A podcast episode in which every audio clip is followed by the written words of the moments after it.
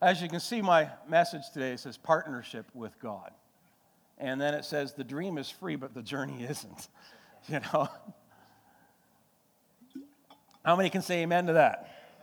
It's free to dream. You know what? And I do it all the time. I sit at my chair in my office and I kind of lean back. I put my dreamer on and I'm gone. Dreaming is free, and I can dream up some pretty spectacular stuff, right? I'm a good dreamer. But then there's a time when, you know, those dreams that God's put in your heart, something's got to be uh, done in order to see them fulfilled. And that's why, you know, the dream is free, but the journey, it's going to cost you something. You're going to have to invest something. You're going to have to, to do something. Notice it says the journey. It doesn't say salvation is going to cost something. No, salvation is free. But the journey we take in the kingdom, you know, Jesus says, you know, lay it all down before me. Give your life over to me. I have things I want to do with you. And that's what we want to talk about this morning. Um, this is kind of a follow up to the message I did at the end of August, but then we had a couple of guest speakers in and stuff, and I didn't get back to it. So, uh, by design, uh, God's design, uh, we have a divine human partnership, and it's essential to human flourishing. If we don't see that our life is a partnership with God, we don't flourish as a people. We will only flourish as a people when we see that this is a divine human partnership. All right? Some, some churches are so focused on the sovereignty of God that it's all Him, right? And then some churches are so focused on individual autonomy that we miss that, that God has to go before us. But there's a partnership that God's called us to. And He wants us to understand that we are called to work together. Remember a few weeks ago I said God has a vision, and the vision of God was to establish a place the earth, where his image and his glory would be replicated. That's you and I, man and woman, and would have dominion. That was God's plan. I have news for you, it's not changed. He established it in Genesis chapter 1, hasn't changed his mind on it, he hasn't got a backup plan. He isn't uh, going to get rid of the human race and start with another kind of race. No, no. We are the plan. Now, you know, sin entered into the equation. God didn't get caught off guard by that right from the beginning when He made us, still had the plan. And Jesus was to come and he was to give his life on the cross to kill and destroy the old man, the sin in us, and in so doing, re establish the plan. The plan. Everybody say the plan. He wanted to re establish the plan. And we have to understand that that's, a lot of people say, you know, you know I, don't, I just don't understand what, what God wants to do with me. He wants you to help fulfill his plan. Get involved, get on board with his vision. I mean, it's a kingdom vision. What does God want you to do? He wants you involved in his kingdom vision. So, God wanted earth to be a place where his kingdom reigned through through who? His children. Where every created thing would be under his authority by being under the authority of his children. This was God's plan. It's still his plan. He hasn't changed his mind. He's still pretty focused on this plan, getting it done through us. And so when we disengage from culture, when we back out of the realms of, of, of medicine and science and education and, and entertainment and all of those realms, and we back out of them, we are backing away from God's plan for us to engage our world. Hello? We're backing away from God's plan.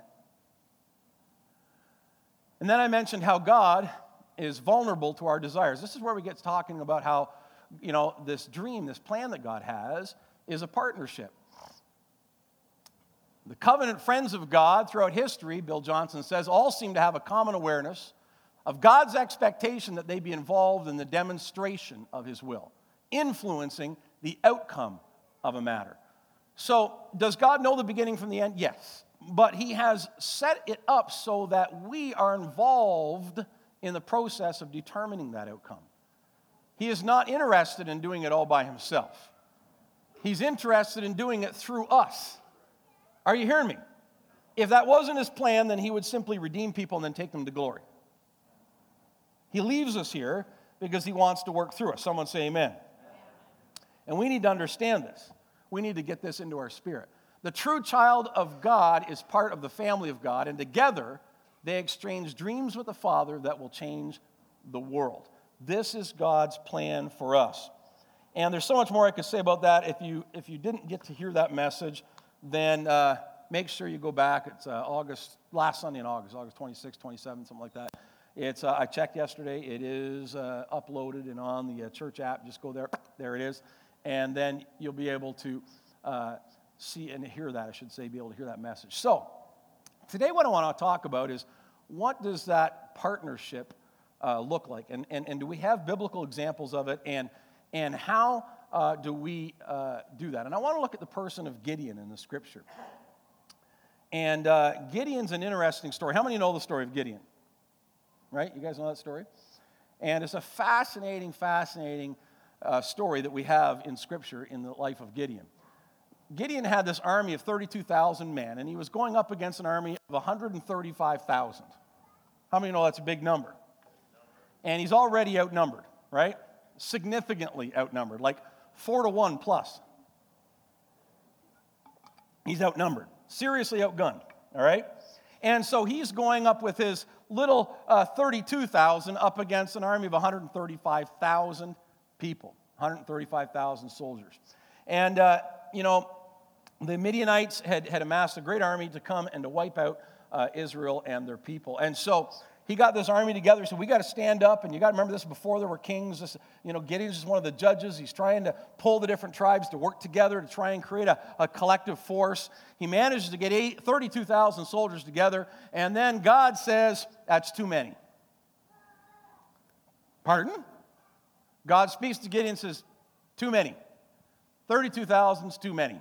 He says, I, I you know, I, I, don't want you going up against uh, the Midianites with 32,000. That's just too many.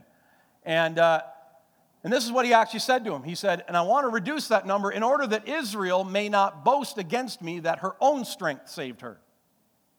So God's saying, I want to reduce the number from 32,000 down, and I want to get a smaller number because I want you to know it was, it was a supernatural partnership that you didn't say you did it on your own, that you did it in your own strength.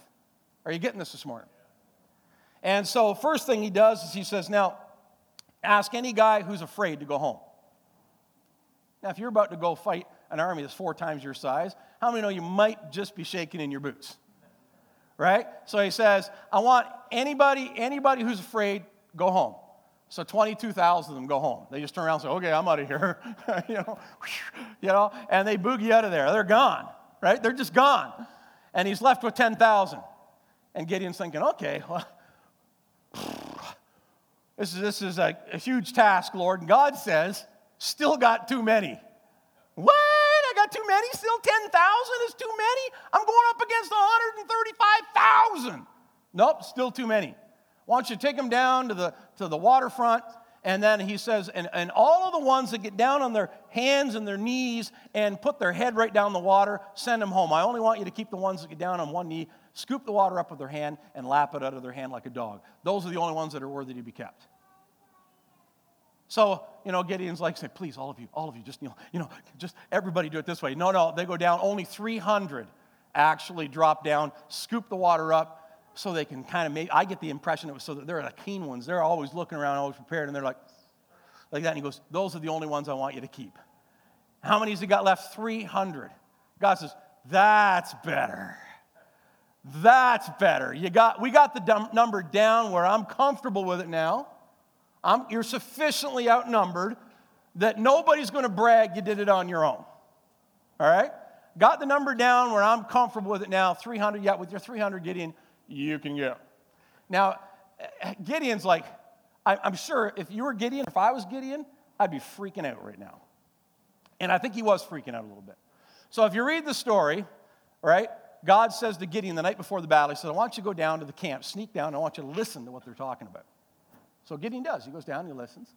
And he hears them talking, and one guy has a dream, and he has a dream that this loaf of bread comes down and, and lands into their village and crushes everybody.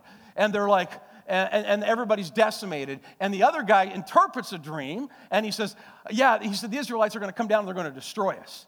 And Gideon's like, God really is going to, you know, partner with us to get her done. So he goes back says, Guys, we're good to go. We're good to go. They're already scared. We're good to go. So then God does the final whammy. All right? How many hands do you guys have? Same with me, I've only got two. Uh, only got two. What a coincidence. Only have two. And he says to the, to, the, to the 300 that are left, okay, guys, here's what I want you to do. He said, I want you to put into one hand a ram's horn, and in the other hand, a clay lantern that you've got a cover over, right? And I want you to advance on the enemy, and then when I give the signal, I want you to smash the clay pot lid so that they can see your torch after we've surrounded them, and I want you to blow your ram's horn. Guess what? Both of their hands are full, and they're not full with a sword. They're not holding a shield, they're not holding any implements of war. They've got a torch and they've got a ram's horn. And he says, and then I want you to blow that thing and watch what I do.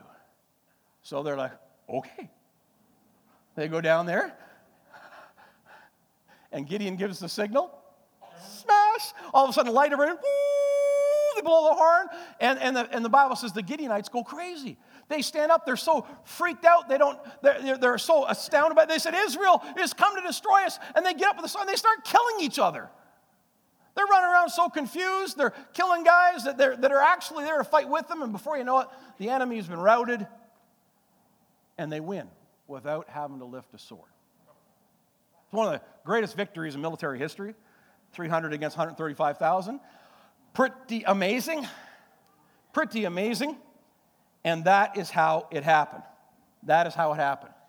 The victory hinged upon this, though twofold faith of Gideon's men twofold faith. They trusted their Lord and they trusted their general. They trusted God and they had a partnership with him as well. They knew that they knew they had to at some point we got to put our trust in God, but we also have to put our trust in where we're going as a people. We got to trust our general and we got to trust each other. Are you hearing me this morning? And we see those two walking hand in hand in this story. You know, I have people come to me and they ask me this question a fair bit. They say, Why doesn't God work today as he did in the Bible? Anybody ever been asked that question before? Come on, be honest. Somebody you know at work or somebody that's not a believer or whatever they, or maybe they're a new believer, but they'll say, Why doesn't God work today as he did in the Bible? Why don't we see that? How many would like to know the answer to that? I'm going to tell you. Charles Spurgeon said this about this story. He said, if we only cry, the sword of the Lord, then we will be guilty of idle presumption. And if we shout, the sword of Gideon alone, then we shall manifest idolatrous reliance on the arm of the flesh. We must blend the two in practical harmony the sword of the Lord and of Gideon. And that is the cry that went up from the army of Israel. They said, The sword of the Lord and of Gideon. And Charles Spurgeon was making a point. If we are just looking, if we're sitting back in our pew and we're just waiting for God to do it all, then we're missing what a partnership's all about. And on the other hand, if we're saying, No, God, I got this, don't need your help. We know you're a little too busy that you did things supernaturally in the Old Testament and, and in the you know, first uh, you know, 10, 30 years of the New Testament with the Acts of the Apostles, but after that, you're taking a vacation. You worked pretty hard. Now it's your time off, so we got this. Both of those, Charles Spurgeon is saying, are, are wrong. Instead, we need to understand that God has created a divine partnership for us to engage in, that it's the sword of the Lord and it's our sword. Someone say amen. amen. God wants us to put those two, marry those two together. That's what God's looking for. Partnership. We're to trust God to do what only He can do, then join Him by doing what only we can do. Are you getting that this morning? It's a partnership. It's a partnership. And if we don't see it as a partnership, then I, am telling you right now, we are not going to see the supernatural intervention of God.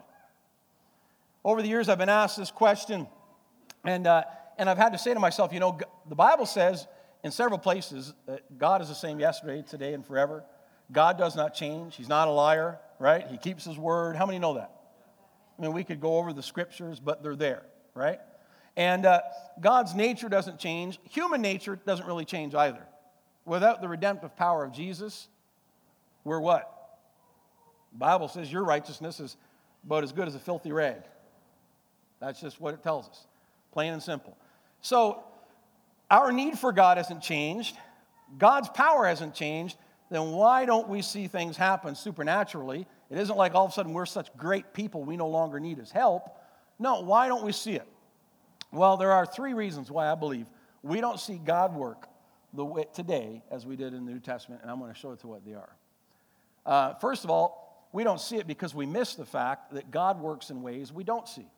We don't see it because we're not open and we're not aware of all that God's doing. We have not fine tuned our, our spirit to see and behold all that God's doing. God's been teaching me this. I look at my children, I, I, am a pastor and I have three kids that, that love and serve the Lord. And I talk to all these other pastors whose kids rebelled and walked away from God. And I, you know what? And I never sit back and go, man, I'm a good parent. Oh, Kev, you did an amazing job. Woo! Mm. Good thing Sherry married me because, man, I got game. You know what I'm saying? Never think that. Instead, I say, Lord, I'm thankful that you move in spite of me and not because of me. I am so captivated by the fact that my God has been working in my kids' lives in ways I can't see. And if I get thinking it's all about me, I miss what God has been doing in their lives. And I have convinced myself that there's a partnership going on and I need His help and He wants me to engage in it as well. So, similarly, folks, though, you know, don't just send your kids to, to youth or send your kids off to church and you sit home, you know, flicking the remote and doing nothing and never have time when you talk with your kids about God, never engage with your family, never, uh, you know, participate with them in the things of the Spirit. No, no, it's a partnership. Hello? And when we do that, we see God do great things. God is working in this world. We may not see it in North America, but you know, it's happening around the world. The 17 largest churches in the world are not in North America. You know, we think the great North American missionaries going out to save the world. And the largest churches, the, the top 17 are all in other countries. They're not in Canada or the United States. Are you hearing me? The largest church in the States is one tenth of the size of the largest church in the world. And the largest church in Canada is a quarter of the size of the largest one in the States. Are you hearing me? I'm talking, you know, are you saying that mega churches are the answer? I'm not saying that at all. I'm just saying that God's doing something, and just because we haven't seen it in our back door, don't mean it ain't happening. Are you hearing me this morning? God is doing great things. And He wants to remind us He's still working supernaturally and in biblical ways.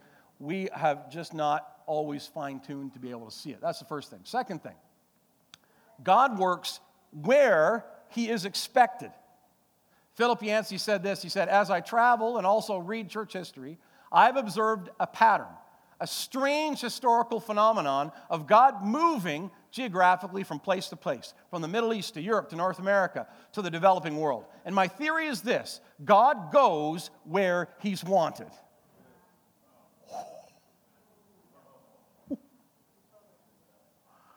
God goes where He's wanted. Why is God moving in the developing world today? Because they want Him. It's as simple as that. They want God. Why are they seeing supernatural intervention? Why are they seeing miracles? Because they want them. They're hungry for them.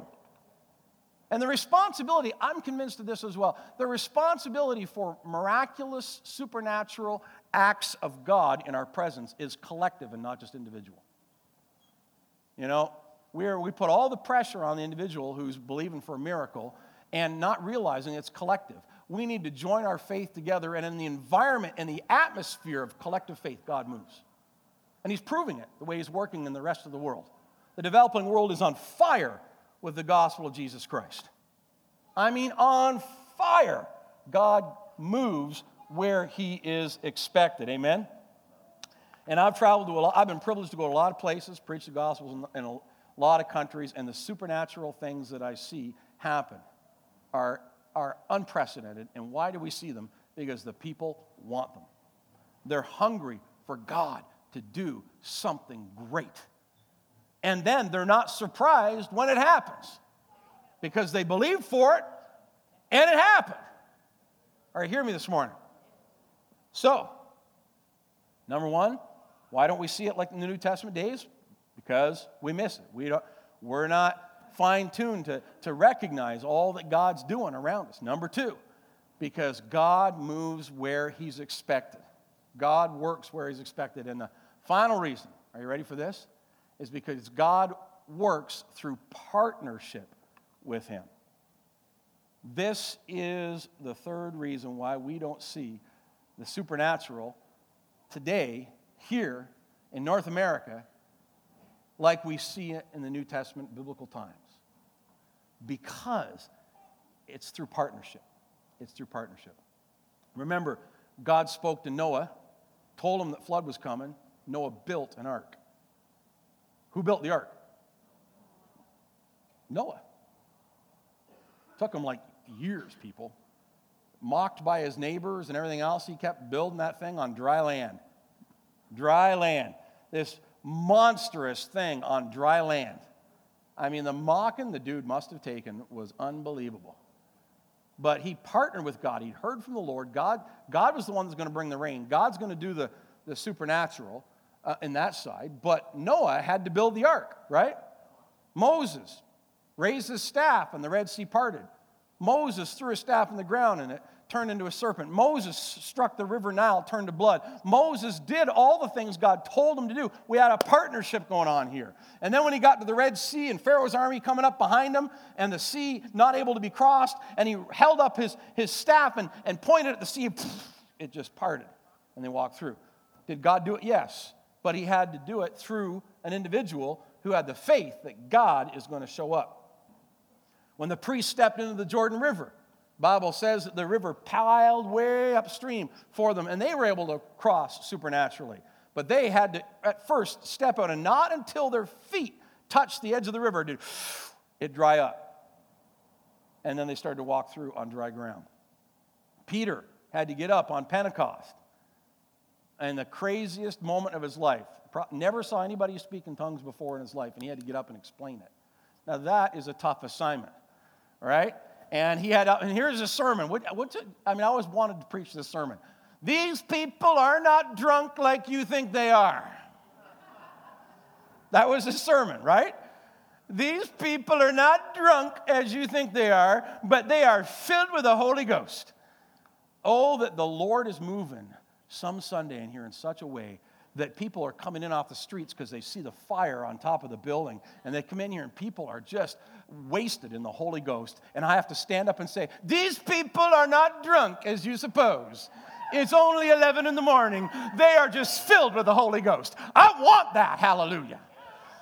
That would be a good Sunday for this guy. That would be a good Sunday. That'd be a smoking hot day, I'm telling you, right there. Wow. It'd be awesome. Paul instructed the church and, and he spread the gospel throughout the whole Asian Minor world. I mean, the Bible, Paul lists off all the stuff he endured shipwrecked and bitten by snakes and all kinds of stuff. He went through it all and he partnered with God to get the job done. Wrote letters to people that didn't like him. Uh, he, he sent off instruction. He trained the body of Christ. He did all this stuff, partnership with God. The final reason we do not see the miracles in North America as they did in the New Testament is because we've forgotten that God works through partnership. Can I just be blunt what that means? You got to get off your butt. Are you hearing me? It, it, church, it's not going to happen by osmosis. You know that process where you lay your head down on the pillow and you put a book underneath it in the morning, you think it's all going to be in your head? You know? It doesn't work that way. I mean, the world is not going to get changed through passivity. It's not going to get changed through us sitting around just hoping that it gets better, just praying that it gets better. Sometimes you got to put legs to your prayers. Sometimes you got to get out of the closet and you have to engage your world. Are you hearing me? And I believe this is the time.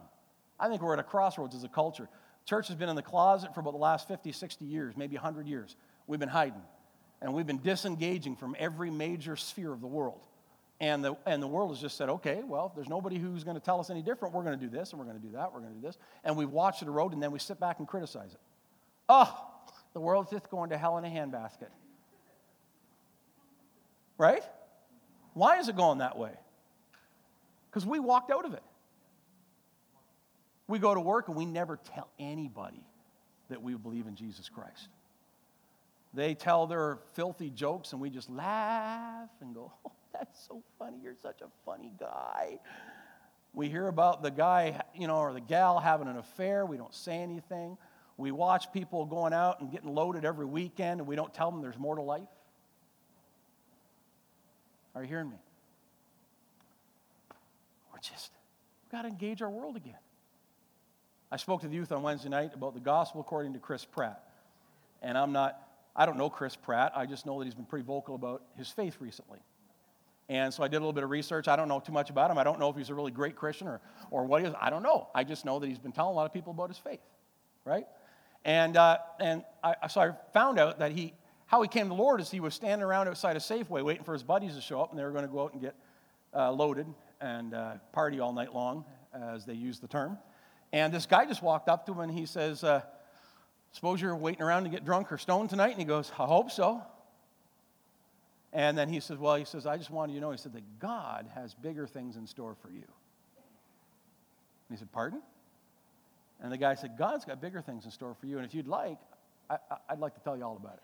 His friends show up, and he says, No, you guys go ahead. I'm going to go talk to this guy. And this guy was from Jews for Jesus, uh, and he just was out just sharing his faith.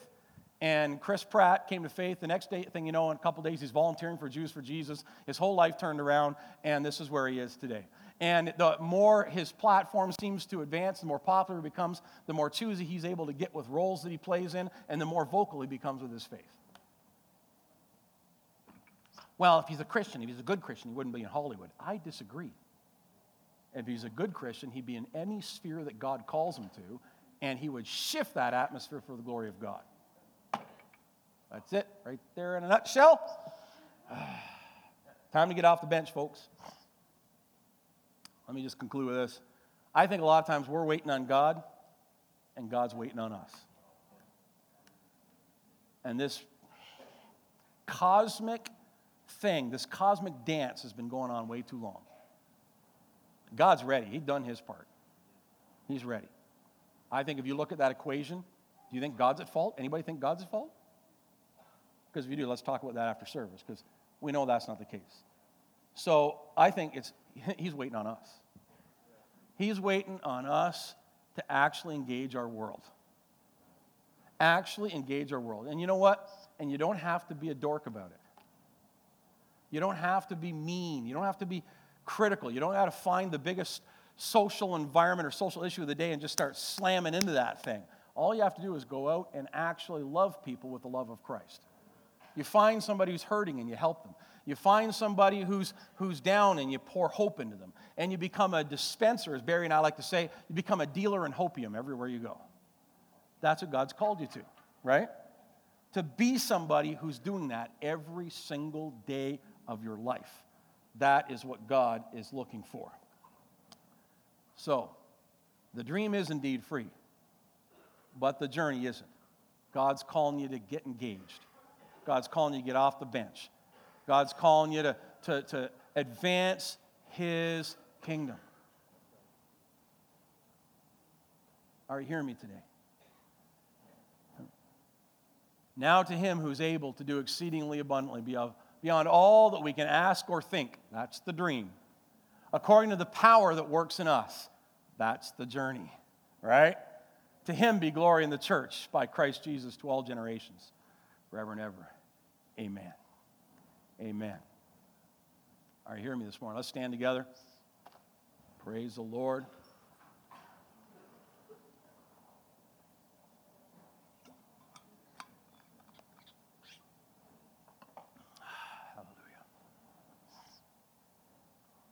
We are at a critical time as a culture. The culture has never looked less like Jesus that I can think of. I mean, I'm, in my lifetime anyway. I'm sure in periods past, there were times when maybe it looked a lot less like Jesus than it even looks now, when lawlessness was in the land and all the rest of it. But certainly in my lifetime, I don't think it's any, looked any less like Jesus. But that means it's poised, it's poised to receive. That the fact that it's never looked less like Jesus means that we have a fresh message to bring them. They're not going to say to you, been there, done that, got the t shirt. Because the reality is, most of them have not been there, not done that, and don't have the t shirt. Are you hearing what I'm saying? We have a culture that is ripe for the gospel of Jesus Christ. We have people that are more stressed and more worked up and more uh, than you can possibly imagine. I, I read a, a poll done by Harvard University this past uh, you know, number of months. They concluded and published the, the, the results of it and they discovered, you know, this is what's amazing. They discovered that faith has a profoundly positive influence in a young person's life. Isn't that something? The young people who were engaged in a community of faith and who went to church and participated in those things were like something like 33% less uh, apt to be depressed. Uh, that they were more giving, they were more involved in, uh, you know, social uh, charities and organizations that it changed the world. And at the end of the thing, it says, it says, we've concluded that maybe some of these traditional things are actually really positive for the human spirit. Do you think? So when we've got the secular, one of the most secular universities now in the nation telling you that probably this is a good thing, some of these traditional things of faith, they're actually really good.